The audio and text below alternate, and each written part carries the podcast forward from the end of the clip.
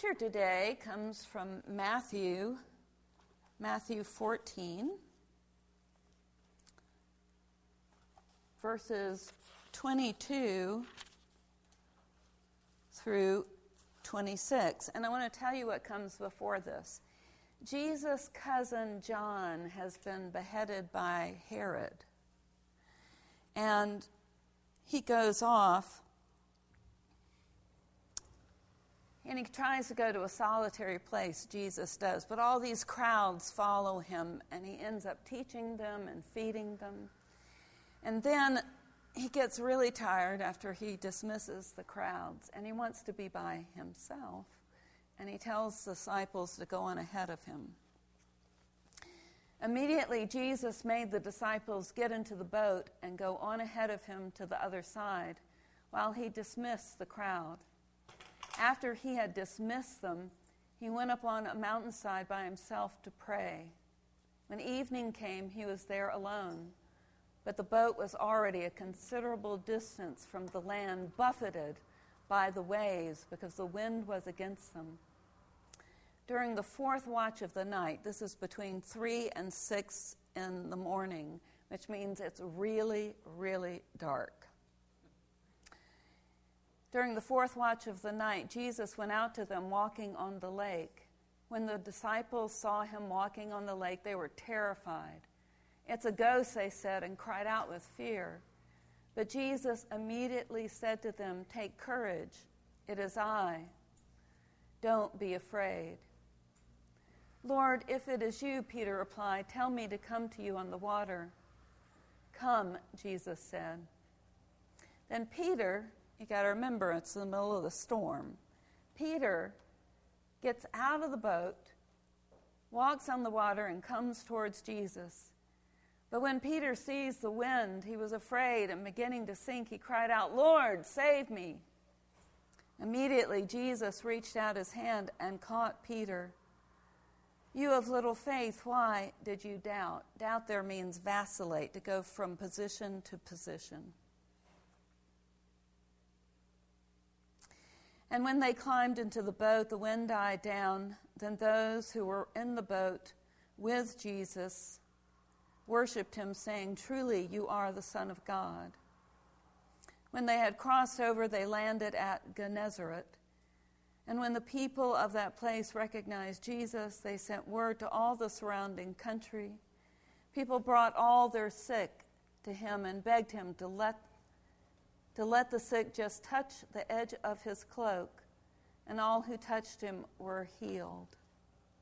This is God's word. Thanks be to God. So, I need a volunteer. Will you come be a volunteer? You can come be a volunteer. Both of you can come be a volunteer. So I'm going to tell you, and then I'll show you what to do, okay? So, when I was a younger woman, I took a bunch of kids with some other adults on a ropes course. Anybody know what a ropes course is? It's an, ob- it's an obstacle course, but it's like a few, like a like 50 feet off the ground, and and you have a harness, so if you fall, you don't kill yourself. Yes, it's an obstacle course, and it is used for team building, and there are all kinds of challenges. Now, the one I went to was different from the one you went to. Anybody else been on one?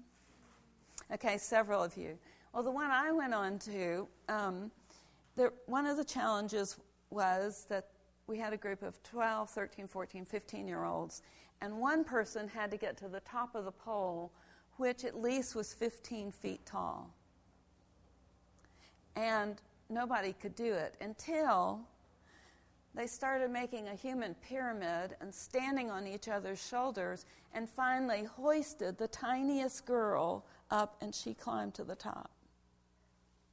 Now, there was another obstacle course, and this was sort of pretend there were steps. So you got to pretend you're on like a stone. You want to get on a stone?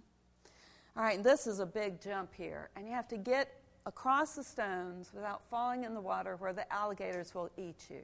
Of course, the alligators are imaginary. Exactly, exactly like that.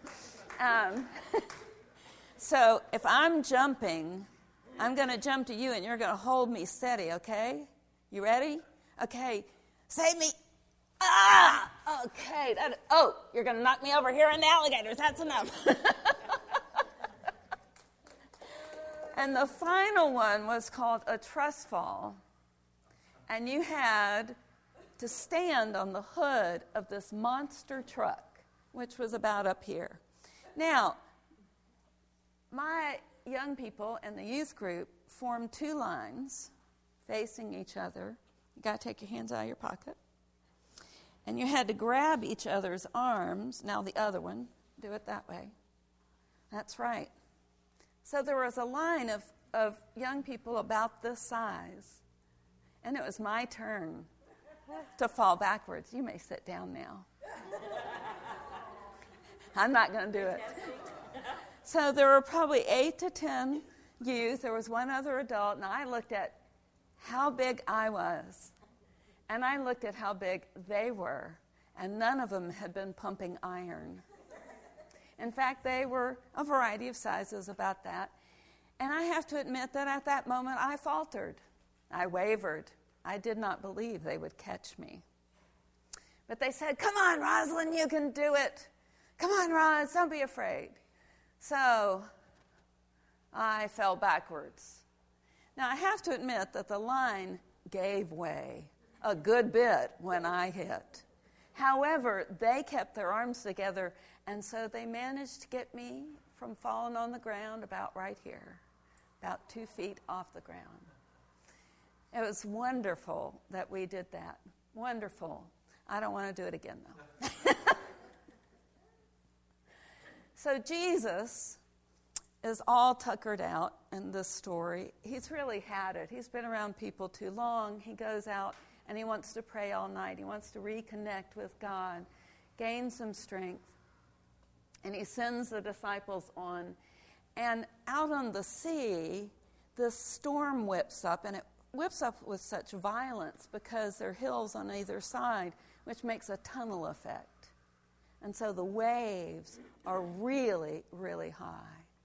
The disciples are not having a good time of it with the wind. They're trying to row against the shore, to the shore. And then, when it's dead dark, the wind is high, the waves are swamping the boat. Jesus comes walking across the water, and they're even more scared. In fact, they're terrified. They're terrified and think that Jesus is a ghost. So they probably look a little like this. They're absolutely terrified. And Jesus, using the words of angels and prophets all throughout time, says, Do not fear. And in fact, he says, It is I, which is how God describes God's self in Exodus. Now, so there's this scene going on. We can hardly imagine it, you know. And often it's become a metaphor for how the church is. We're just scared in the boats on the storm of life, right? There's all kinds of things hitting and slapping at us and tearing us down. You know, there may be the people who make our lives miserable. There may be the work that is so hard to stay on top of. There may be the family issues that really bring us down. There may be the bullies at school. There may be the mountain of homework and feeling like You'll never get through it. But it's also an image for the church because the church lives in a world that doesn't welcome Jesus. That it's hard to be a Christian in the world. And it's hard to hold on. And Peter says, If it is you, Lord, if it is you, not Hi, Jesus, I see you. If it is you, I want some sign here. I want some proof here. Command me to walk on the water. And Jesus says, Come. Now, problem is that when Peter steps out and starts to walk on the water, he sees the winds and the wave, and he's a bit like Wiley. Coyote. he goes, Oh, no, what have I done? Because he sees the winds and the waves, and he takes his eyes off of Jesus. He takes his eyes off of Jesus, which is what we do. We get anxious. We wonder if Jesus is real because sometimes he's only a ghostly figure. Sometimes we wonder if God is in the midst of this troubled world at all when all we hear is bad news. And sometimes we doubt our own ability to love others as God loves us or to even love ourselves. And sometimes we'll say, Yes, I'm going to be a follower of Jesus. I'm going to walk the disciples' way. And then we don't speak up. We don't speak up for Jesus. We don't tell each other about what's so wonderful about faith or what's so wonderful about our church or just what's so wonderful about God. We kind of forget. Or we're in an ethical dilemma and we wonder, we waver, and we don't do the right thing because, frankly, it would hurt us. And so we take a step and we realize we're sinking. We're sinking. And then Peter says, Oh Lord, save me. I love this picture. You see how desperate Peter looks? You know, there are days when I feel desperate to see Jesus. There are times when I think about Peter and I feel so much like him. I just want to grab hold of him. I want Jesus to lift me up in a way right then. I want to be in Christ's presence. I want to know that He is there amid all the stuff that's going on, and I feel desperate. Course, Jesus pops up when Jesus wants to, not usually on demand. And then when he starts to sink, Jesus says, You little faith, why did you doubt? And people give Peter a really hard time. But you know, I wish the world were full of Peters. I wish they were all over the place, willing to step out and risk failure to follow Christ. I wish there were more rash Christians who said, Yes, I'm going to make a difference in the world. You know, I'm going to support rapid transit in the city because it's going to get people of all colors and classes out there mixing together and going to things. I'm going to take a stand, even if I fail. You know, I really am going to go up and make friends with this new person, even though I really don't like doing it. Did you know that about pastors? Sometimes they're introverts and they want to hang back. But whatever it is, I wish there were more like Peter who would risk failure to reach out to Jesus.